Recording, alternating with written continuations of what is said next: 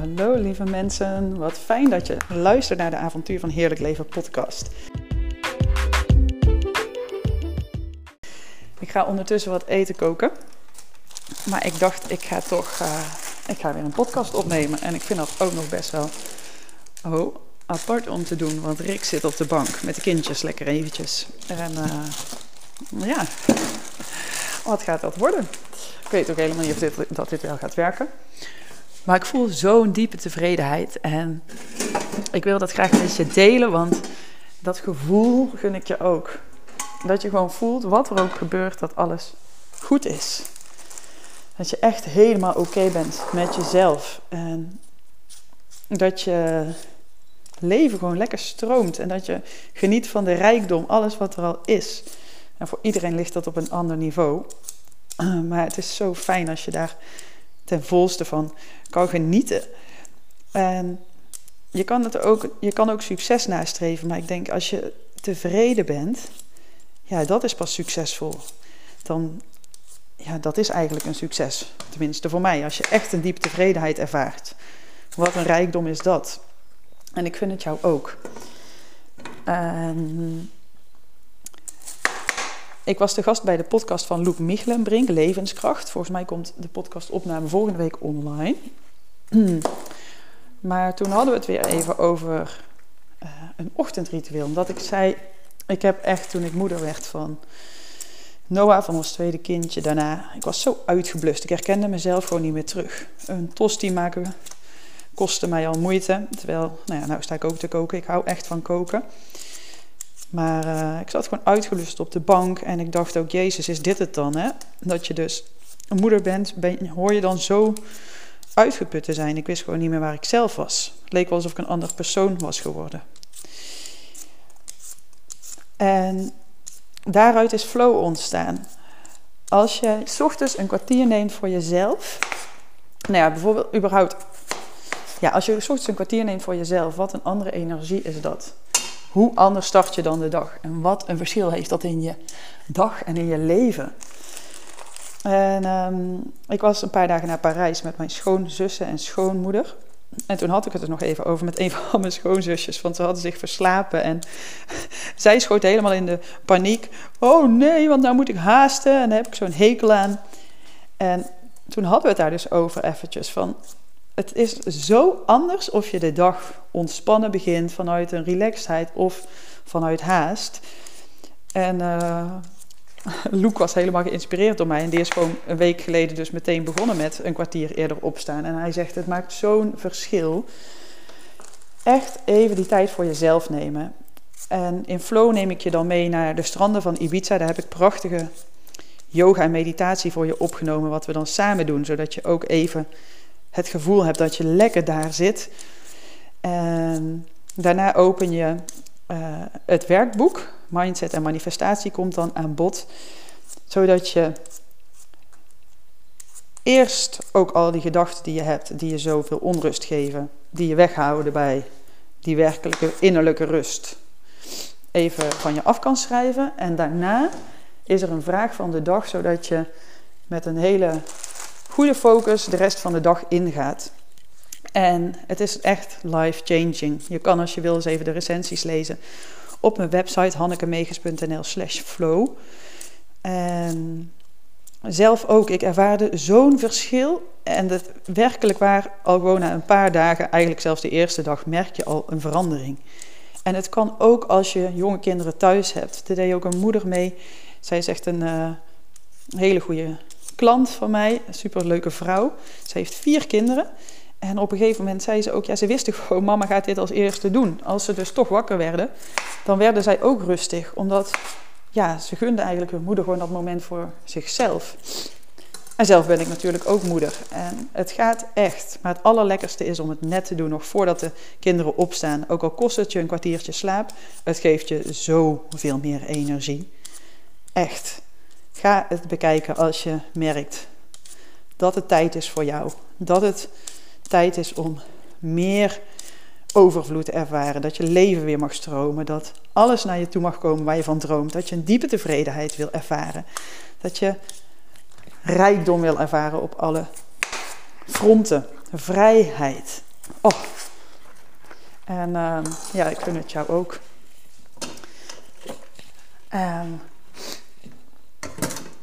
nou, ik ga even de aardappels in wat heet water zetten.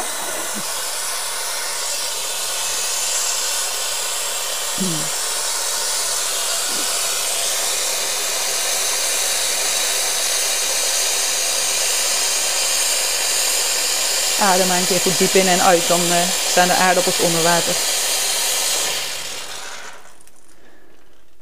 Heb je meteen even een pauzemomentje. Want het is vaak zo dat we maar doorgaan, maar die, het zit hem in de kleine dingen die je doet. Even nog de natuur ingaan als het lukt. Even een keer diep ademhalen terwijl je toch aan het koken bent en ze om je heen honger hebben en aan het stressen zijn. Al die kleine dingen die maken zo'n groot verschil. En ik had nu ook weer na de geboorte van Hanne even een paar maandjes dat ik merkte, ja, gewoon door die vermoeidheid, weet je wel, bakken met ijs en chocola en chips. En ik kan er echt wel van genieten, maar op een gegeven moment is het dan gewoon klaar. En dan nou, ga je weer goed voor jezelf zorgen. Dan gaat het bijna als van, pardon, als vanzelf. En gisteren aten wij, uh, lekkere contradictie, aten we even kroketjes en friet. Had ik enorm zin in. En dan is dat ook prima. En ook gewoon om het jezelf soms lekker makkelijk te maken. En toen... Uh,